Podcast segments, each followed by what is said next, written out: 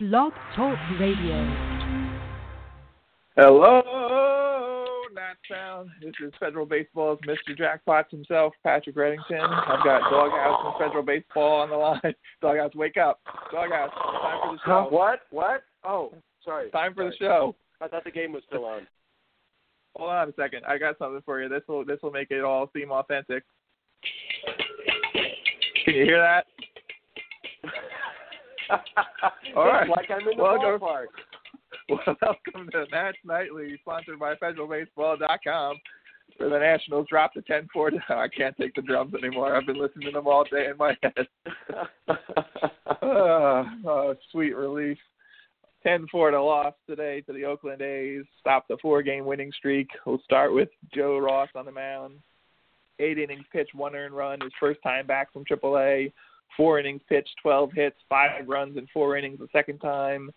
7 runs in 2-plus innings today. He got up to 82 pitches in 3 innings. Not good. I have in my notes done after 3 innings pitched total on the day. Just pulling up his line here really quickly as we throw everything together at the last minute, as always. 6 hits, 7 runs, 6 earned, 2 walks, 5 Ks, 2 home runs allowed, both of them 2-run shots in the first inning, 82 pitches, 47 strikes. I think it's back to the drawing board with Joe Ross at this point. Make him a reliever. He only has 2 pitches talk, which we've been saying since he debuted in the majors 3 years back, but he really didn't look good today. Even the A's announcer, Mark Mulder, who didn't seem to know that this was the thing, was noting that his velo dropped as the start went along. He was sitting 88, 89 with his fastball, occasionally goosing it up a bit there, but just overall didn't look sharp out there on the mound in his hometown nonetheless. No, not a good outing for Ross tonight. And just let me say here along the lines of AL ball being so boring. Oh, my God. I actually ran out of beer halfway through the fourth inning. So tonight I am brought to you by Coki Americano Afertivo Bianco that we bought because our foo-foo friends from San Francisco were visiting us this week, and I still had some of it left. This was a tough game to watch, and not least due to Joe Ross's very shaky outing there. 3 innings, 7 runs. Letting both the walks score, at least there were only 2, or who knows how many runs he could have given up in that little amount of time. I can remember emeritus commentator Dave Nichols from Nats Nightly making the comment when Ross first came up that his 2-pitch mix left him vulnerable and that maybe he profiled better long-term as a reliever, potentially even a high-leverage reliever, because certainly – you know, and we've come back to this any number of times in the last couple of seasons. He's very effective the first time or two through the order. Not so much tonight, maybe, but certainly he's had outings where he's been effective early in the game, even this season. Not tonight so much, but you know, when we were having this whole discussion of Fetty being converted to a reliever, and if the choice is trade Fetty for a reliever or convert him to a reliever, I'm saying convert Fetty to a reliever. If the choice is convert Fetty to a reliever or convert Ross to a reliever, who we've been saying since 2013 profiles better as a reliever, keep Fetty as a starter, move Turner to the fifth rotation spot, and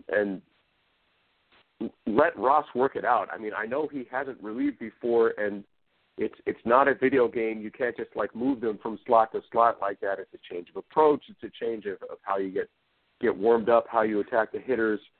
At this point, he's going to be heading down to AAA anyway to try and get his head right again or fix whatever mechanical problem he has. If he's going down there anyway, get him relieving and stretch Turner out and let him be our fifth starter at this point. Because I honestly do not want to watch another Joe Ross struggling to throw his 89-mile-an-hour fastball somewhere other than dead over the center of the plate. it was tough to watch at times. Luckily for the Nationals, Jacob Turner, as you mentioned, came on. 3 innings, scoreless relief. They got to him in the 7th inning, though. I know I wrote somewhere that it got to him in his 3rd inning of work, which I'm searching around to find and correct now, but I'll find it at some point. I think I might have just written in my notes. Bottom of the 7th inning, Chris Davis leads off with a single. Looked like Joe Ross was fighting Joe. Is Dusty Baker's?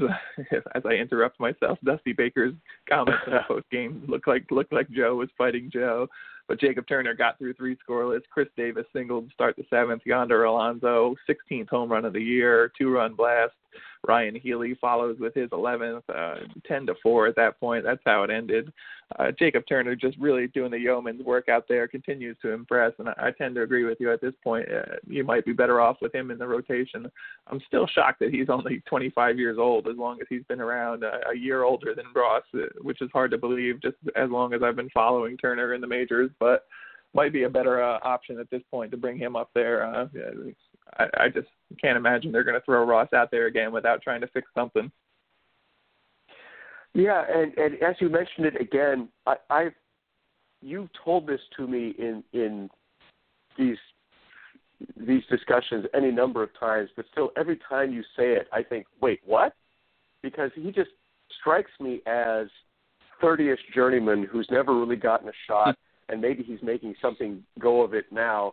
No, he's still a youngish guy who's showing some promise, maybe not as an upper-tier guy, but you don't have to be a successful major leaguer. He's showing what it takes to be a useful contributor at the major league level, drink for something FD says. And I think the Nats should take advantage of that. I mean, he's kind of a find, kind of a steal at this point. And if Ross is really struggling, Turner is showing us a lot of good stuff. I mean, coming out of the bullpen as he is, you can't expect him to go 5 innings. I mean, he went 3 very solid. Gave up, 2 hits in his first 3 innings. Struggled a little bit in the 4th. Okay, he ends up giving 3 runs. Ross gave up, 7? 7, 6 earned. Okay. Are we going to talk about catcher's interference later?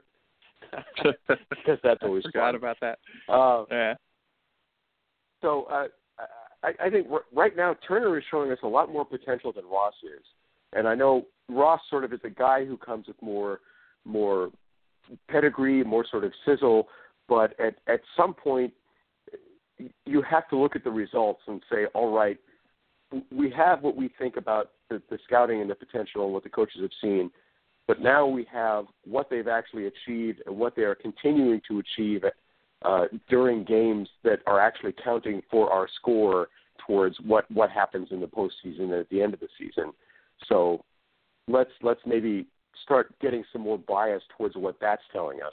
And what's that telling us is that Turner is maybe going to be more valuable, and maybe he's the guy that you take out of the bullpen and you put him into the rotation. You let him get stretched out, get on a regular schedule, and see what he can accomplish with that.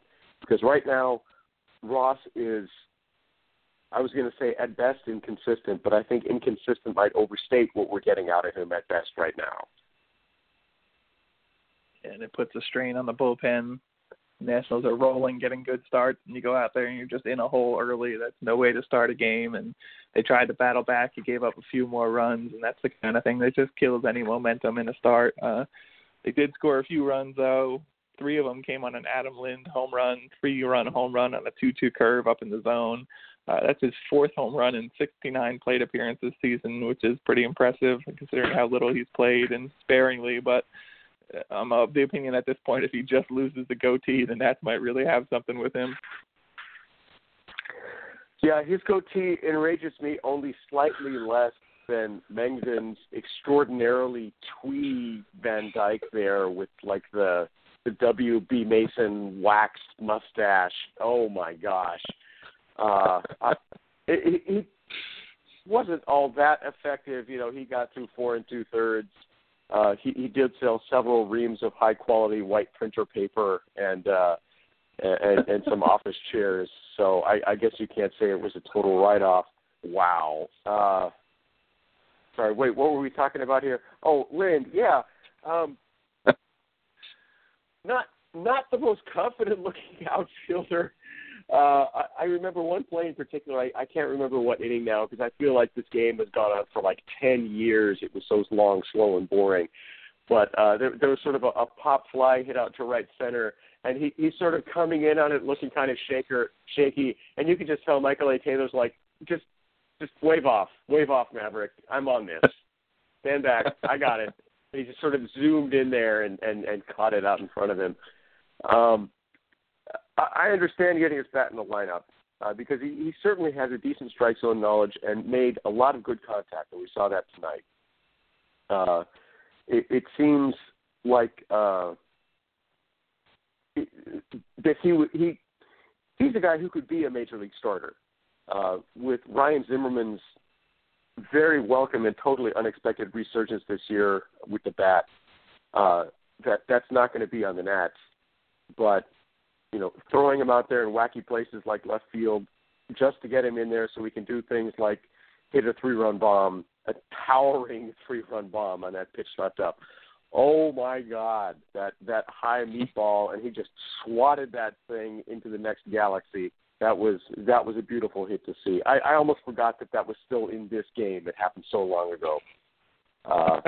But good for Lind, regrettable facial hair. But I still think he should just embrace it and, like, grow out like a big mullet, kind of like Rendon had in the middle of last season. And I think it would play off that nicely. You know, you're going for a look, embrace it. I'll just note that the A's starter, Daniel Mengen, my game notes on him were wide stance, Raleigh fingers, wannabe mustache, 4 2/3, 6 hits, 4 runs. That's all I got on him. Daniel Murphy, another big game, a 3-hit game. Unfortunately, the game ended with Jason Worth taking a fouled ball off the foot. Daniel Murphy then got hit in the knee and the next at bat, so that's not good. I will just note here, as I'm seeing stuff come across the Twitters, Joe Ross, quoted by Mark Zuckerman at Masson, "It's on me. I didn't really give us a good chance to win. 7 runs in the first 3 innings, probably not going to do it." You can remove the probably from that statement, yes, Joe. Thanks. Get better. Daniel Murphy, though, 7 hits in the last 2 games, 4 last night, 3 more today. Dusty Baker was asked after last night's game if Murphy has a slump-proof swing, which is quite possibly the jinxiest thing I've ever heard, and I wish he had knocked on wood after they said it. But he says he has an idea. It starts with an idea, and an idea turns into a reality, which I love when Dusty Baker gets all hippie on us. He uses the whole field. I think that's the key, and he's good against left and right and thinks he can hit, and that's the other part of it. You have to be very confident in your ability, but he's very humble about it at the same time. He also says that players are in their prime spiritually, psychologically, and physically until they're about 30, 31, 32, and then the next 5 to 6 years, as long as he stays healthy, should be his tip-top years. Murphy's on a run like that. He's only under contract through 2018 with the Nationals, so they might have to re-up him if he keeps hitting like this, but really impressive in the last 2 nights and all, well, since he signed with the Nationals essentially for a year and a third now. So I love to talk about Murphy and what a complete hitter he is. He is thoughtful, analytical, confident, and supremely skilled. I mean, he's got all the tools to be a good hitter, the vision, the hand speed, the reflexes, but he's extremely thoughtful, and he goes back and he looks at what works, what doesn't work, how are they going to pitch me, how am I going to respond to that, what are my strengths, how do I play to my strengths, how do I minimize, you know, my own weaknesses, how do I mitigate the pitcher's strengths. I'm pretty sure he comments on FanGraphs. This is a guy who is not just a student of the game, he's a student of his own game and dedicated to continuing to learn about it and coming at it with both confidence and humility in such a way that means he's sort of always learning, always building, always executing. And it's just, it's wonderful to see, especially since he's sort of made the big breakthroughs, discovered what works for him, and the Nats got him right after he did that. I'd like to remind everyone again, I was against this signing. Take that for what you will. And I will also note that I caught a little bit of the postgame, and Ray was positive that they threw at him. Yeah. He hit too well against him in the last couple of games, so they went after his knees. I hope that isn't the case. I don't know if I buy that. You would hope that they're not that. I stopped myself from saying what I was about to say there. But speaking of people hitting people, you were a busy man the last couple weeks here, but I have to get your take on the whole Bryce Harper, Hunter Strickland incident. 3 years of built-up rage finally came out in a 98-mile-an-hour fastball to the hip. Harper charges a mound, of course, gets a 3-game suspension, originally 4. They got it reduced to 3 games, so he's back tomorrow after sitting out the last 3. I didn't get your take on it, and with about a minute left here, I just wondered what you had to say, and I'm going to give you some background music for your rant on this. Well, I just got to say that Strickland going after Harper like that, there is no doubt in my mind it was intentional, and that was the bushiest of bush leagues. Come on, dude. It was 3 years ago, and how can you even throw that pitch at him past your ginormous World Series ring, which, as Harper correctly pointed out, you should just be thinking about how you're wearing that home every night, okay? I don't blame Harper at all for going after him, because that was completely and utterly unwarranted. After this much time has passed, and after you end up winning the series after that, winning the World Series after that playoff series that you won. Winning is the best revenge, right? So if you win the game where the guy showed you up, and all the showing up was really that he hit a home run off of your meatball that you couldn't actually hit a corner with, so that's kind of on you to pitch better. Total bush. My favorite part of that is Buster Posey standing back there like, peace out, I am not a part of this. I am not participating. Concussion. You guys have fun. I wish you just pointed to his head and said, concussion, sorry. Yeah. The Nats are 34-20 after the win. Tanner Roark versus Sonny Gray tomorrow. Nats Nightly, sponsored to you by these drummers and FederalBaseball.com. Good to talk to you again, sir, and maybe we'll talk tomorrow after the game, see what the Nats are able to do. But there's a lot of good TV on tomorrow night, so I don't know. Twin Peaks, the Leftovers finale. might not have time for this unless it's a really good game. Talk to you then. Yeah. Go Nats. Oh, drum solo. Hold on.